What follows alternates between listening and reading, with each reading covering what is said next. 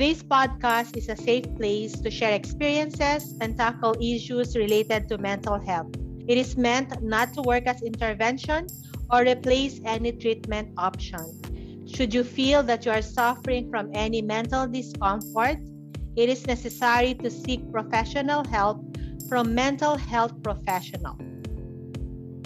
Hello, greetings to everyone. Thank you so much for listening in again. Andito naman po tayo ngayon for um, meron tayong interviewin na one of my clients na sa experience niya regarding sa session.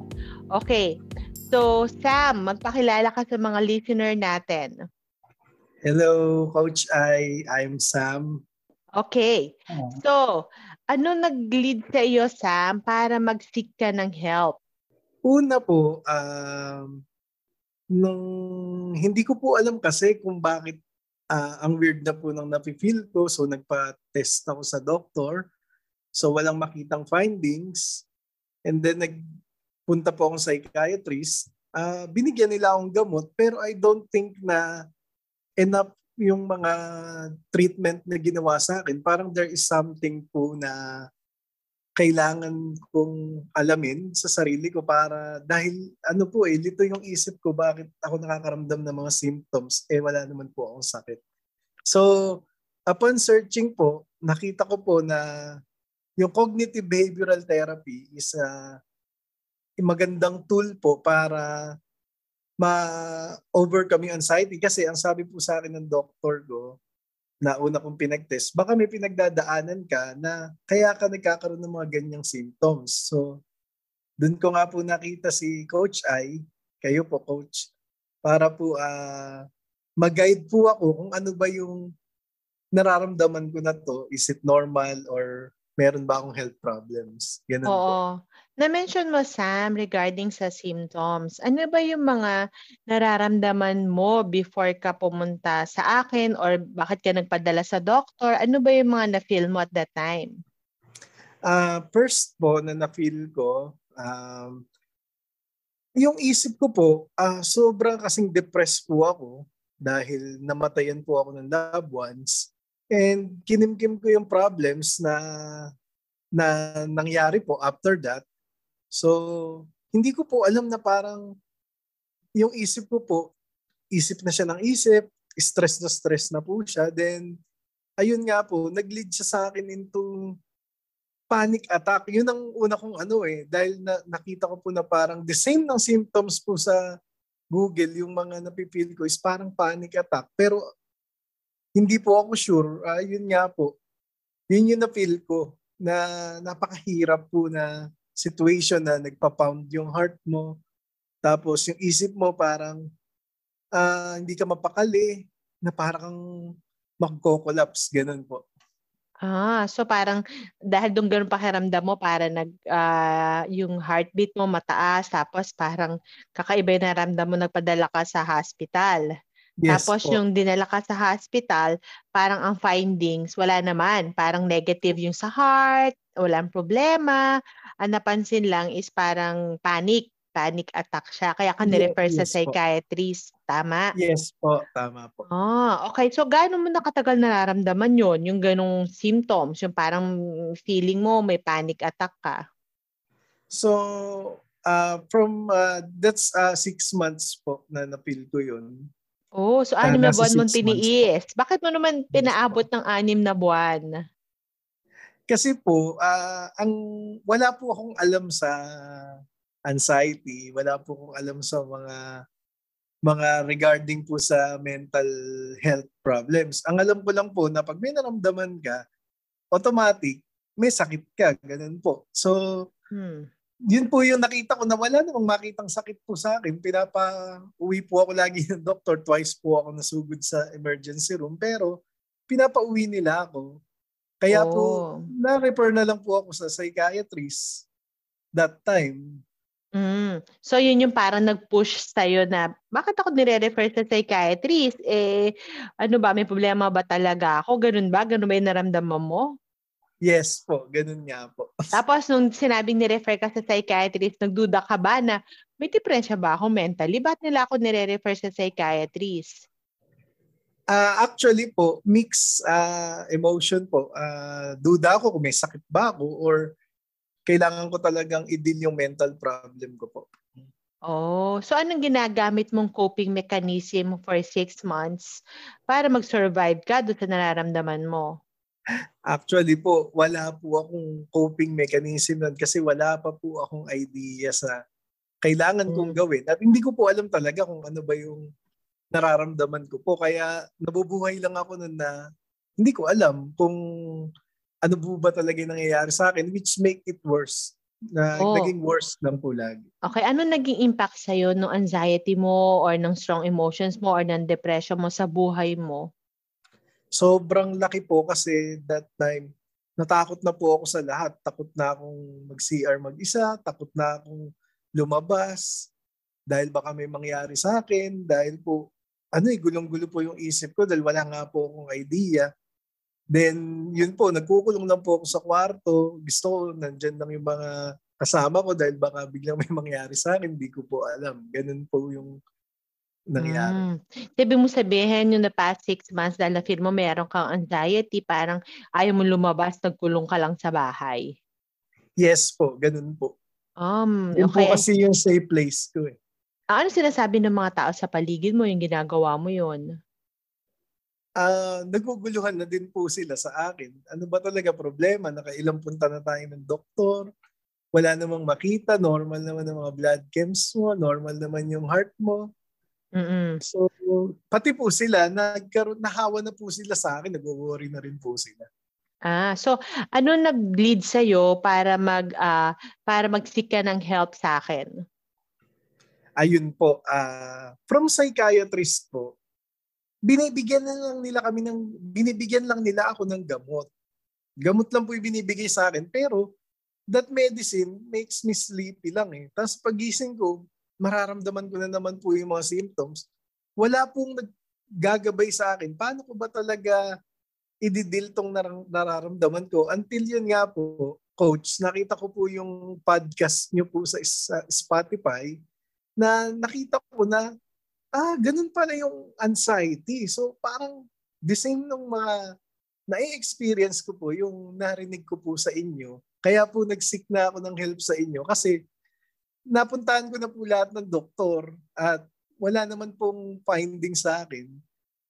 Pero hindi po ako convinced. So I seek uh, ito nga pong uh, cognitive behavioral therapy kasi nakita ko na may group din po sa Facebook about sa anxiety na ito po yung subukan namin na gawin. Baka po ito yung solusyon dun sa nararamdaman po namin. Ah, so saan nagsimula ka na parang ayaw mo muna lumapit, sine-check mo muna kung talaga may depression sa'yo. So para nakinig ka muna sa podcast. Then eventually, parang doon ka na nag-seek ng help. Yes, yes. Tama. Okay, so uh, ano masasabi mo doon sa program? Actually, tuloy-tuloy ka pa rin naman, hindi ka pa naman tapos. Tama, Sam? Yes so, po. ano masasabi mo doon sa program na gina- ginagawa ko sa'yo? Una po, Coach, uh, from our first session, naintindihan ko po yung function ni brain. Mm-hmm. Kasi yun po yung importante. Pinaunawa niyo po sa akin yung function ni brain, yung amygdala, yung mga flight, fight, freeze response na oo, yung ganyan po yung nangyayari sa akin na meron perceived danger na nangyayari. Pero wala naman talaga. Pero dahil yung isip ko is hindi nasanay na siya na ganun yung takbo niya. So lagi na siyang parang hindi na siya hindi tama yung mga lumalabas sa akin na hormones na, na parang yung ina-explain nyo nga po sa akin coach yung mga uh, stress hormones na lumalabas sa akin, hindi lumalabas sa tamang uh, sa talagang ano danger. Lumalabas siya kahit walang danger. Kaya nagiging ganun pala yung response ng aking brain. Mm-hmm. Kaya ganun yung nafe-feel ko po. Mm-hmm. So, malaki po na naging tulong sa akin dun. From first session, naintindihan ko po yung uh, una, yung function ng brain na ah, ganun pala yung anxiety. Ganun pala. Doon ko pa lang po na convince yung sarili ko na ito nga yung nararamdaman ko. Mm, okay. So dito sa program na, na, na dito na habang nag-undergo ka ng program, anong part ang medyo tingin mo yung nahirapan ka? Nahirapan po. Una po, uh, syempre, nung binibigyan na po ako ng homework. Uh, mahirap kailangan... medyo mahirap ang homework. So tell me about the homework, Sam. Okay po. Uh, binigyan niyo po ako ng homework uh, regarding sabi niyo kailangan kong magpa-araw, kailangan kong lumabas, mag-exercise, mag-exercise. Tapos kailangan ko yung palpitation, it's okay kasi 'di ba po, uh, parang nagkaroon ako ng phobia sa palpitation dahil ganyan ako na ER.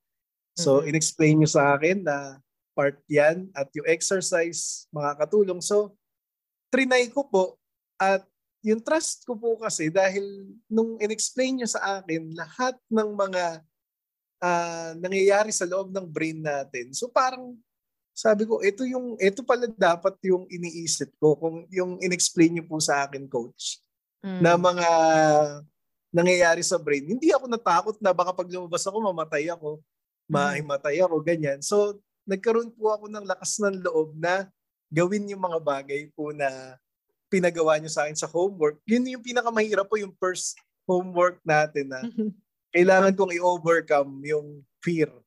Oo. Mahirap, okay. 'di ba? Pero nagawa yes. mo. Yes okay. po.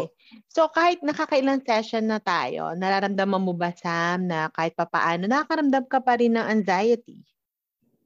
Anong yes. ginagawa mo kapag nararamdaman mo 'yon?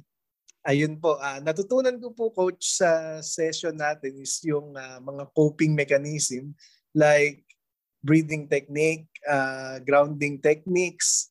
Uh, yan po yung pinagpupukusan ko para po yung, kunwari po, nafe-feel ko na, eto na, ninenervyos na ako, eto na, magka-panic attack ako. Na, nagkakaroon na po ako ng coping mechanism na based po dun sa tinuro nyo sa akin sa ating mga sessions na ganito lang yan, ay wala yan. Gan, ganito lang talaga yung function ng brain ko, naintindihan ko na ganun. So pag ginawa ko tong mga techniques na to, is malilipas din siya for just 90 seconds lang. Mawawala mm-hmm. din po agad. So mm-hmm. nakita ko po na ganun nga po yung nangyari. Mm, okay. So ano mang advice ang mabibigay mo sa mga tao nakakaranas ng ah, nararam naramdaman mo before? Tapos ano namang advice mabibigay mo dun sa mga taong ayaw pang mag-seek ng help? Ah, una po sa lahat, ang mga advice ko po sa mga tao is tignan po nila yung ano nila. ah, una po advice ko is get yourself physically checked kung wala talaga kayong sakit. So it will clear one thing in your mind na wala kang sakit. Secondly mm-hmm. po, uh, pagka po may pinagdadaanan ka, it doesn't mean na ano eh, wala lang siya eh. It can mm-hmm. affect you and doon mo pwedeng maranasan yung depression, symptoms ng anxiety, anxiety.